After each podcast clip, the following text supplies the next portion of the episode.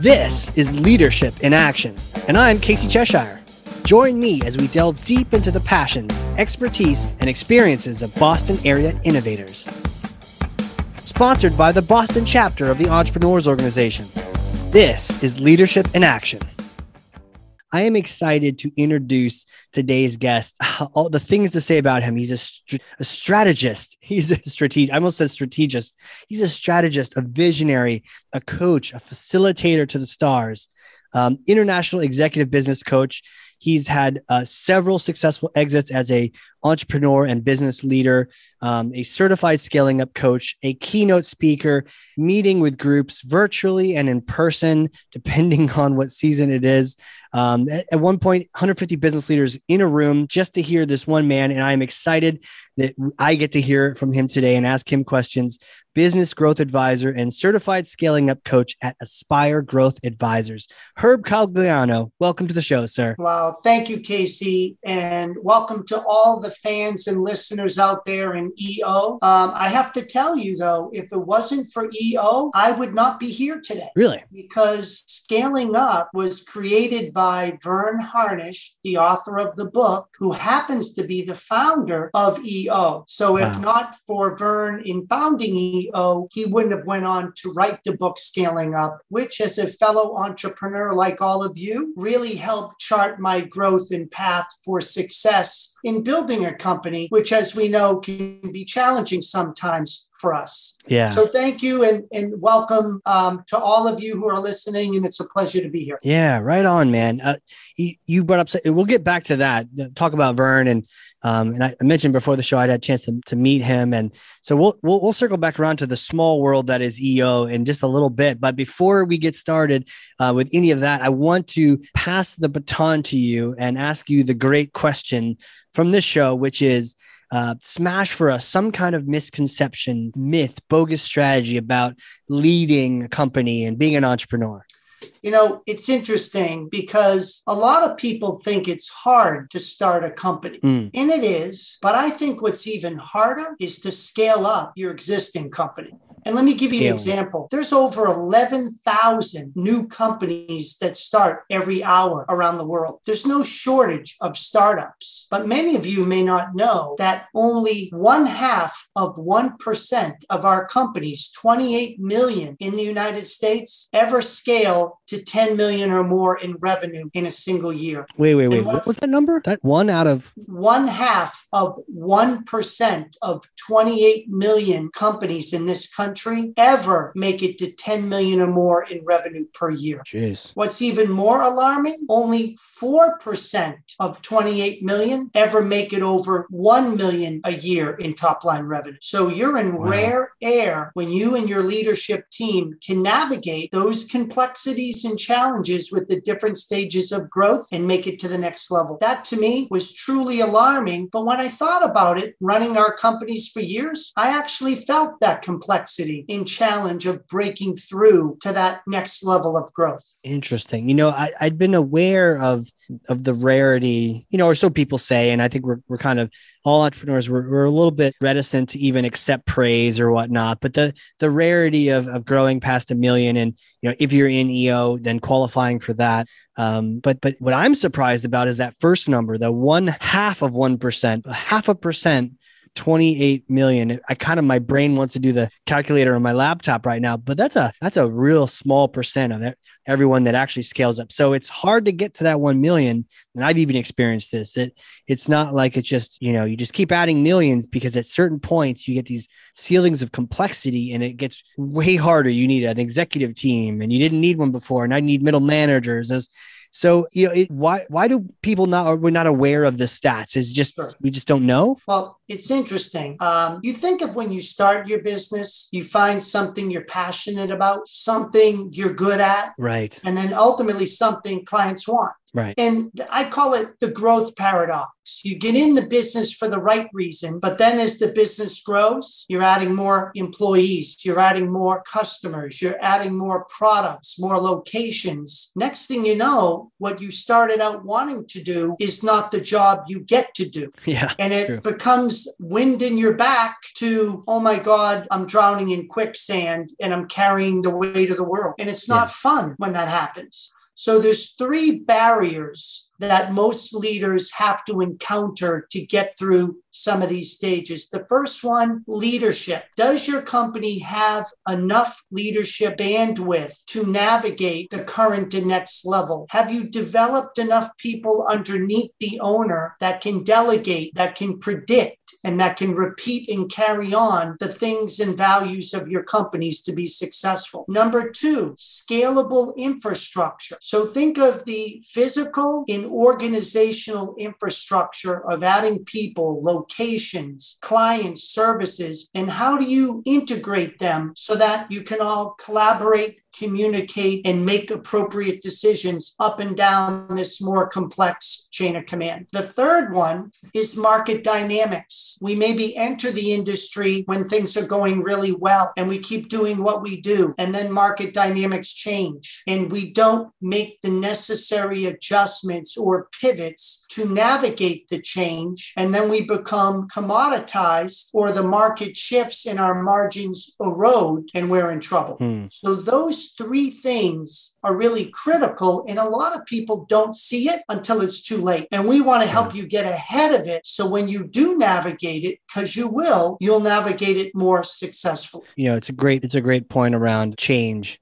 I think I was in a I was an EO presentation yesterday, and there's a famous quote. I can't remember who said it, but it was that it's not the smartest people that succeed; it's the people that can make the changes um, and adapt. Those are the ones that survive. Um, is your ability to change and not you know it worked once and then you get stuck in a pattern and that's how you work yourself out of the marketplace um, that's a it's a great point um, leadership too quick question on leadership do you do you have i mean the leadership probably needs to change and evolve so are, is there a starter pack for uh, for for leadership? Is, who's the first exec you hire, and then how does that evolve over time? So let me just maybe approach that from a different perspective. Mm-hmm. Most people think scaling up is about growing your company, but what it really is about growing leaders that grow your company. Yeah. And so the minute you take responsibility as an owner in a senior team for developing as a group together, you'll be able to combat the things that trap you. And let's face it, in life, it's what we don't know that hurts us, correct? Mm-hmm. So when we look at the scaling up methodology and the, the journey that I personally went through as an entrepreneur, within scaling up alone, it's not just Verne's IP. He references 40 different other thought leaders that he integrates with us to help us in those various uh, areas of learning, whether it's sales, marketing, people issues, strategy issues, cash issues, execution issues, all important, but it's that continuous drive to learn and expand upon where you are to be ready for where you want to go. Mm. And that's really the key to developing leaders. And when companies get uh, stuck, they normally stop learning and growing from within. They get comfortable. And have you ever heard the term, are you playing to win or are you playing not to lose? And a lot of companies get comfortable and they're not playing to win anymore. They're just playing to keep what they have. And that's when you get in trouble. Got it. Got it. Okay. Um, you know, that's, that's the quote, right? Are you playing to win? Like if, if you were to mic drop that, you know, just do your mic drop there like that. Are you playing to win or are you playing are you trying to avoid pain?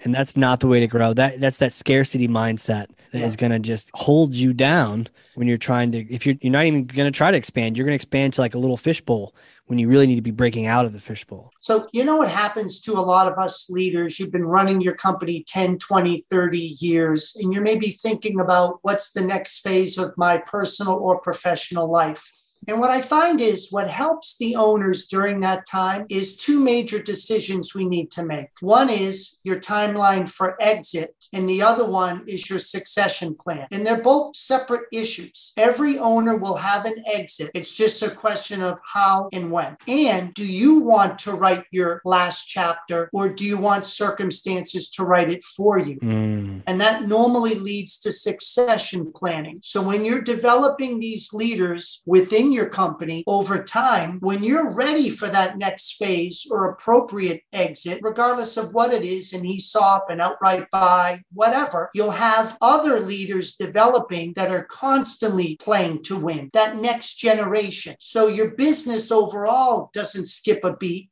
and you're able to get out of it both things a great legacy and transition and the great exit based upon what you desire. But they're both very important and they both have to be addressed early, not in the final year. Yeah. Key point there everyone has an exit. I'd never thought of it that way. I think a lot of our circles, we only think about the exit being the acquisition, but most businesses do have an exit, but it's out, you know, exit stage right because uh, you're closing down or uh, or something else is happening. Um, maybe hopefully you're transitioning into someone else, but everyone is going to exit that business one way or the other. The question, I love that. The question is, are you writing that chapter or someone else?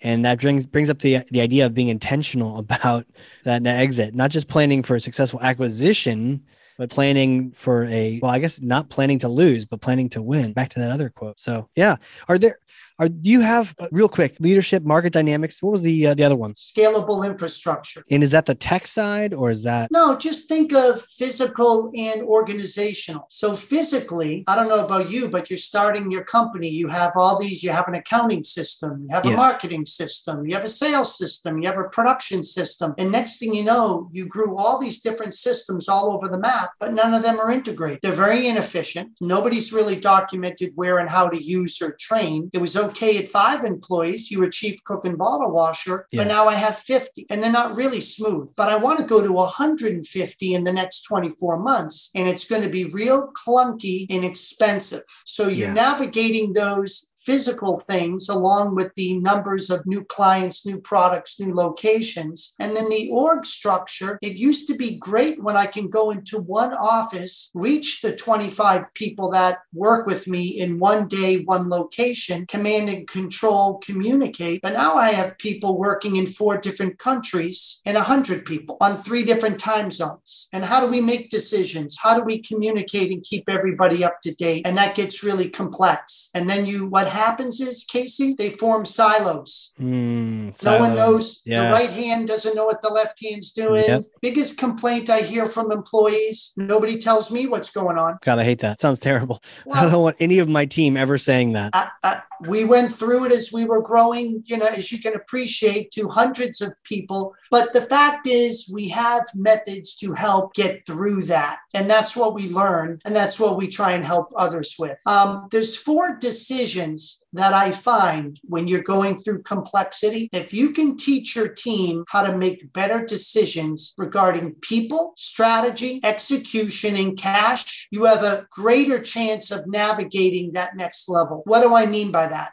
If you have a lot of drama going on in your company, whether it's with an employee, a client, a supplier, or another shareholder, we have tools that help people formulate, develop, and make better people decisions. Because the better people decisions I've found we've made, the less drama I have around me. Right. And we look at core value alignment, core purpose, productivity alignment, as well as coaching and development understanding. Those are all essential elements of good people decisions, and we help do that. Strategy. If your top line is not growing, and more importantly, growing at least at the rate of your industry, and hopefully scaling scaling up companies double industry growth rate, then we need to help you make better strategy decisions. And we work with tools that help you consider pivots and positioning to do that. And have you ever met the owner that worked really, really hard, 80, 100 hours a week, but made little to no money? Mm-hmm. Even if you're growing top line, execution decisions make sure you're running efficiently and leading a healthy, balanced lifestyle, which I struggled with in the beginning beginning. I had young children. I wanted to be around on the weekends and occasionally yeah. for dinner at night. I couldn't do it in the beginning. Better execution decisions and tools helped us do that.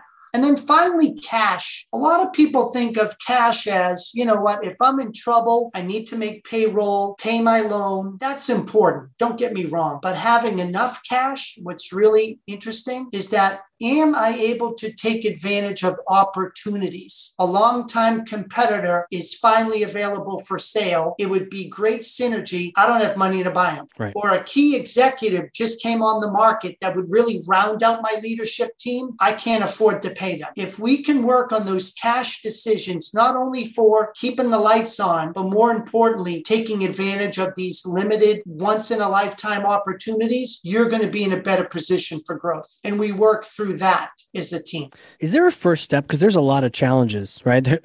how, yeah. How do you how do you how do you prioritize?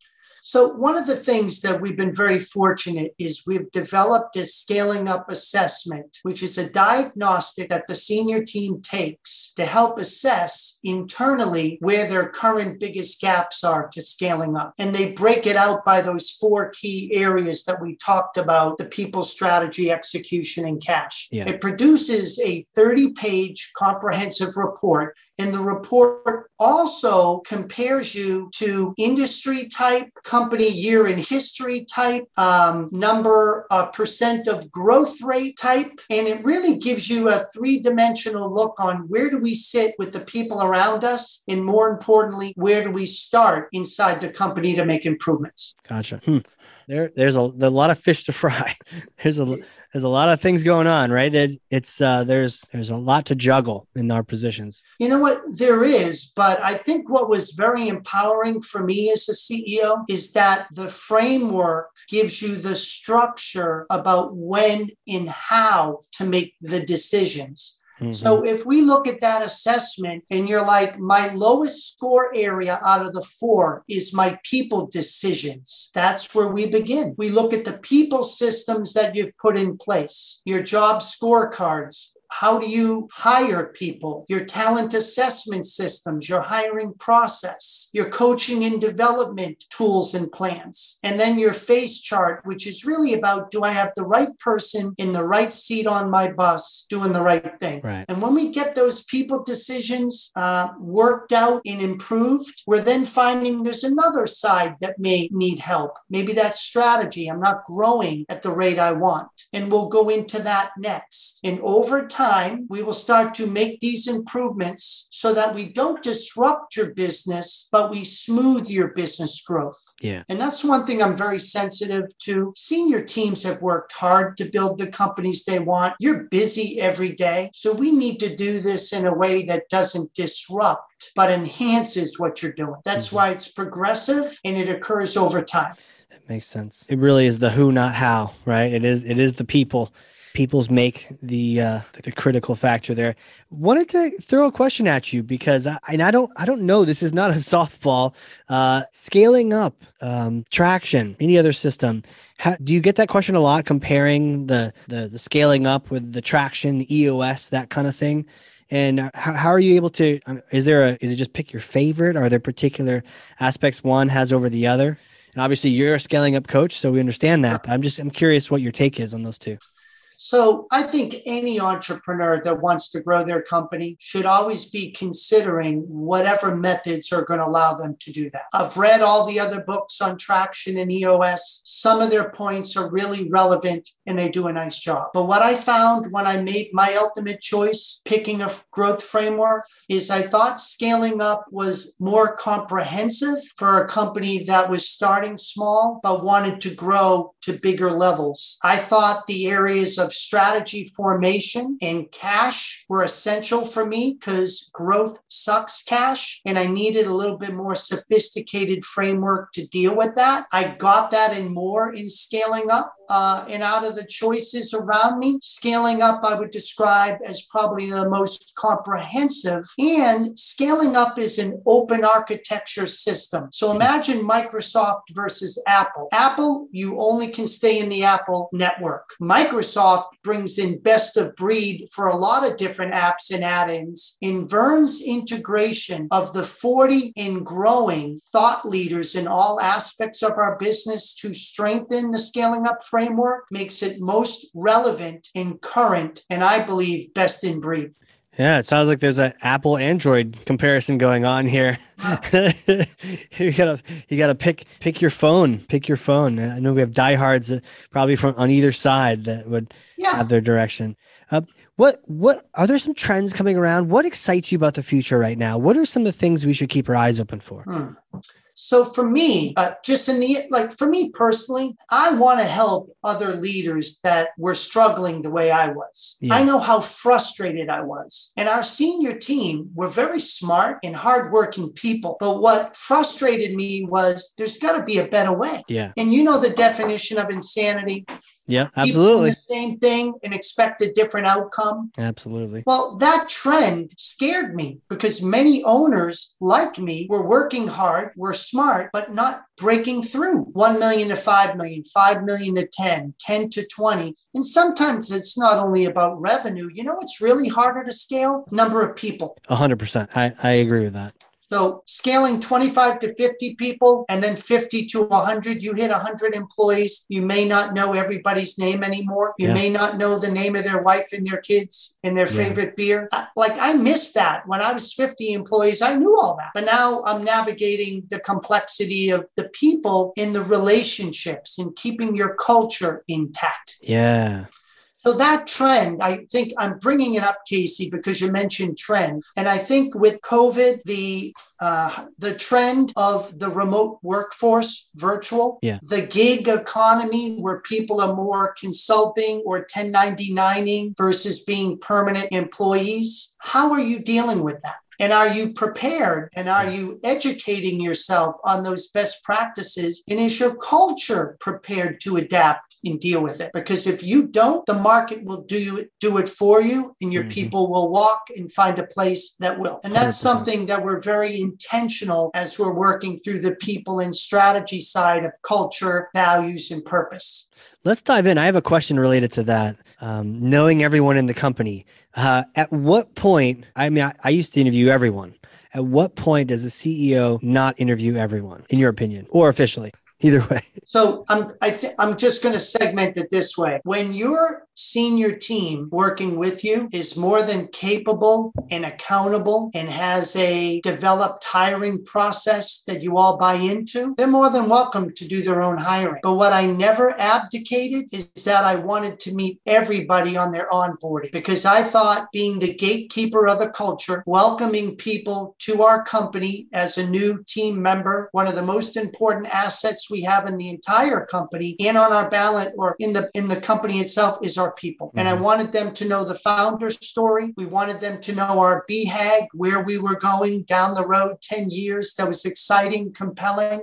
And I wanted to know the core value behaviors of the way we treat and act with each other. I don't want to delegate that as long as I can. Interesting. So they, as long as they they're capable and accountable to hiring for culture and the right person, right seat, then by all means hire someone. But you want to be always a part of the onboarding process. So instead of being the, the gatekeeper before the hire, you're you're sort of welcoming them to the kingdom, but you are always a part of that. So you can at least meet them at least once. I, I want to, I definitely want to meet them in the beginning. And then I want to find my moments of where the CEO role fits in as the chief communicator, the chief culture officer in working with them, the monthly town halls, the quarterly updates, whatever our recognition celebration programs are, holiday celebrations, key communication, company updates. Yeah. Leaders lead from the front, and you have to be the voice in the vision for your company. But I do think talented talented leaders working with you and underneath you can absolutely create a great hiring system can absolutely interview people if trained well. And quite frankly, we would hire different technology staff. I wouldn't know if somebody had Azure or a different type yeah, of technology. So I, would be the worst person to interview them.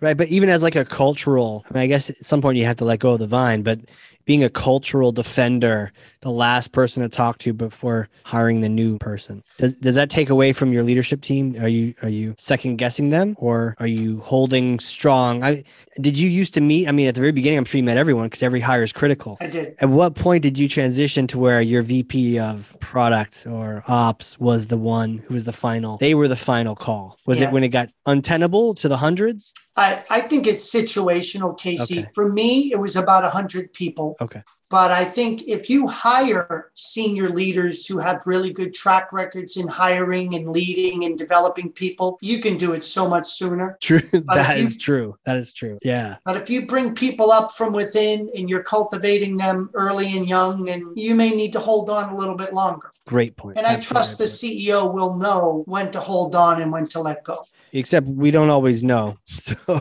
I'm glad you were able to sort that out for us because sometimes our leaders are like, why do you need to be involved? And you meet someone, you're like, God, how did you get in the door? So yeah, it- but I, I li- like the fact that it really is the the who of that.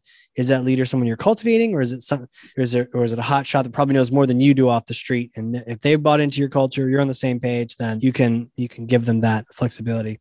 Th- This is this has been fantastic. I would love to shift a little bit and understand more about you. Take me back in time, little little Herb days. Did you always know you're going to be a leader, an entrepreneur, a coach? Mm. What did you want to be when you're growing up? You know, I knew I wanted to be in business. Really? Yeah, my father was an entrepreneur. We began our first company in 1966. And growing up around the dinner table, my father would always talk about what happened during the day. And he was Really? always very positive. Like he'd look at the newspaper and say to us, Where's the opportunity in the newspaper? For example, if there was a drought, not that there was not that a drought was good, it was bad, but how can we help? Where can we bring water? What do they need? And how could we be of service? The same way you talk to your customers as an entrepreneur and say, What do you need? What do you value? And how do I deliver it? So it was always the glass was half full, and he was very good at protecting us, him and my mother,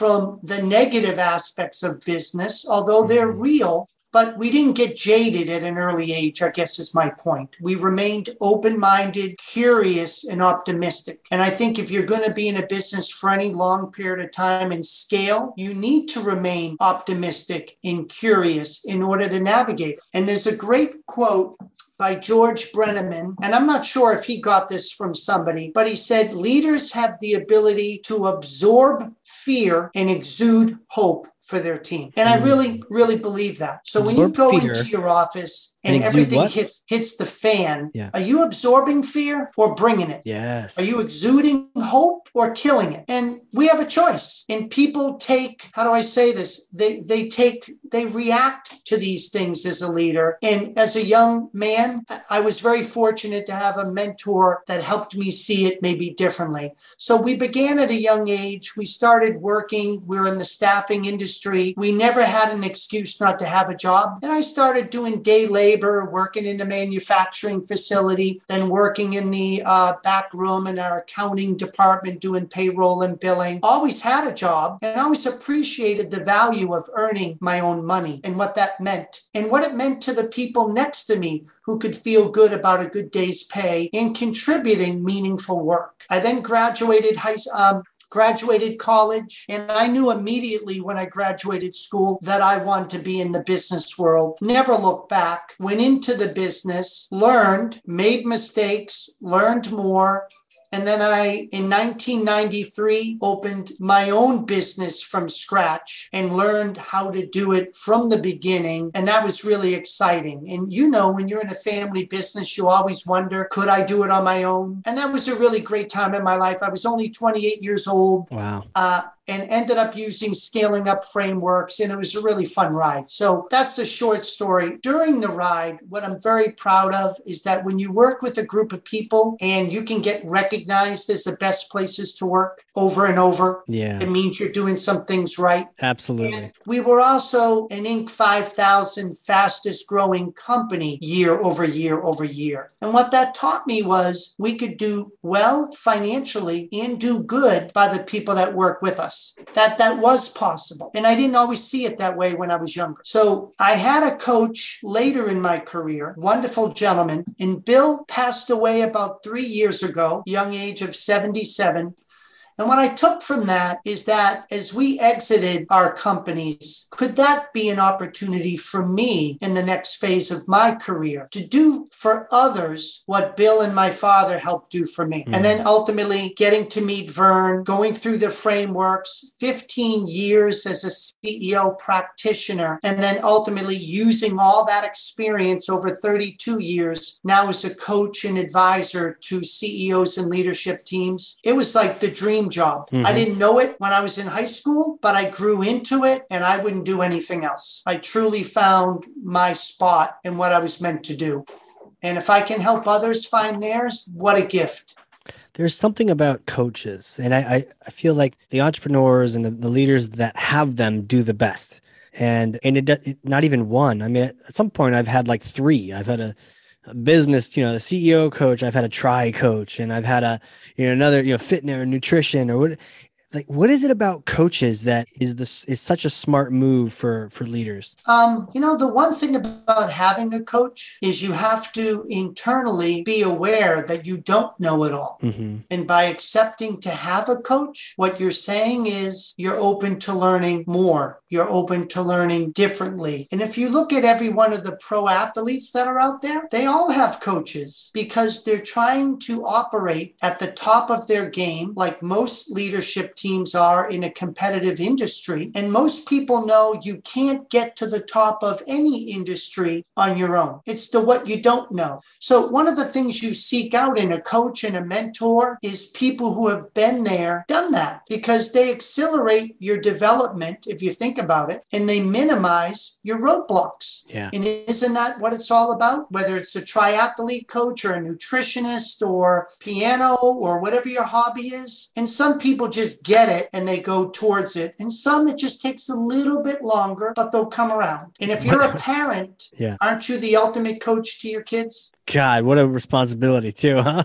fun. Yeah. Sometimes. Most of the time it's fun. Sometimes. Hopefully you can ask your parents and you can daisy chain the, the questions because nobody really knows anything or the, doesn't really feel like it sometimes. Yeah, it's it's a great point around acknowledging that you don't know everything, and it, it, ties into that you know that old phrase of not being the smartest person in the room. You know, and and if you are, it's a problem. You're in uh, trouble. You're in tr- you're in big trouble. yeah, and you're probably really busy, and you're doing everyone's job for them. Uh, but instead, uh, fill the room with people that are smarter than you and and it sounds like having a coach is one way of acknowledging that is like no i i really don't know and by what i want to know um, tell me what those blind spots are. And I, I personally have found um, the benefit to having someone who has gone through that scaling up process, gone through and and they're sitting at 100 or 200 or 400 employees, and they're like, I remember the day when I had 20 or I had 30, but they were they they remembered that right around 20 or right around 50 their shit got real or you know the changes occurred and and it wasn't business as usual. You had to make some changes and they were able to foreshadow for me. Give me a little heads up that by the way when this happens um, you know that's what you need to expect. And i also remember getting a lesson from them just hearing them share a little bit about some of their challenges which were absolute nightmares to what i thought were my challenges. And it's like no the problems don't go away. They just get bigger but you get a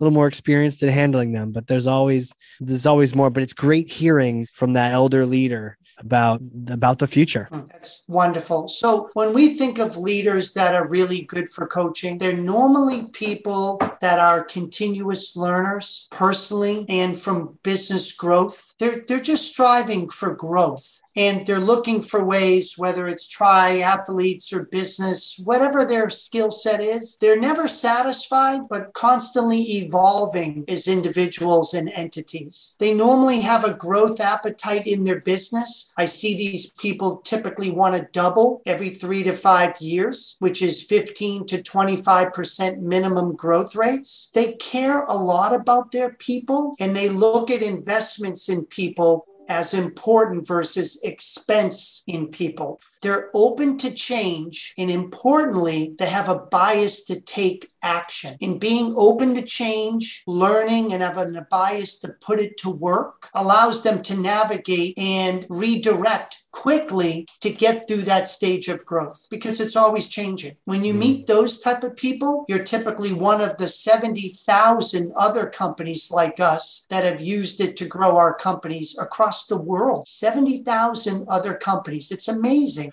And it's created such a network of family and friends for me over my journey as a CEO and now a coach. They've all become really good friends and they're really good people on the inside. And I really enjoy that part of what I do. Absolutely. If if I were to take you back a little bit of a hypothetical, if you if you could time travel, I might actually have a, a time machine up here in Nashua. And if you come come over sometime, we'll get some beers, use the time machine. You go back in time and you meet yourself a few days after graduating. Um, we'll say the, with the undergrad, and you get to meet yourself back then, and you get to talk to yourself. So it's not like Back to the Future where you can't meet yourself. You can meet yourself, and you can talk to yourself, and you can definitely change the future. You can tell yourself anything you want to tell yourself.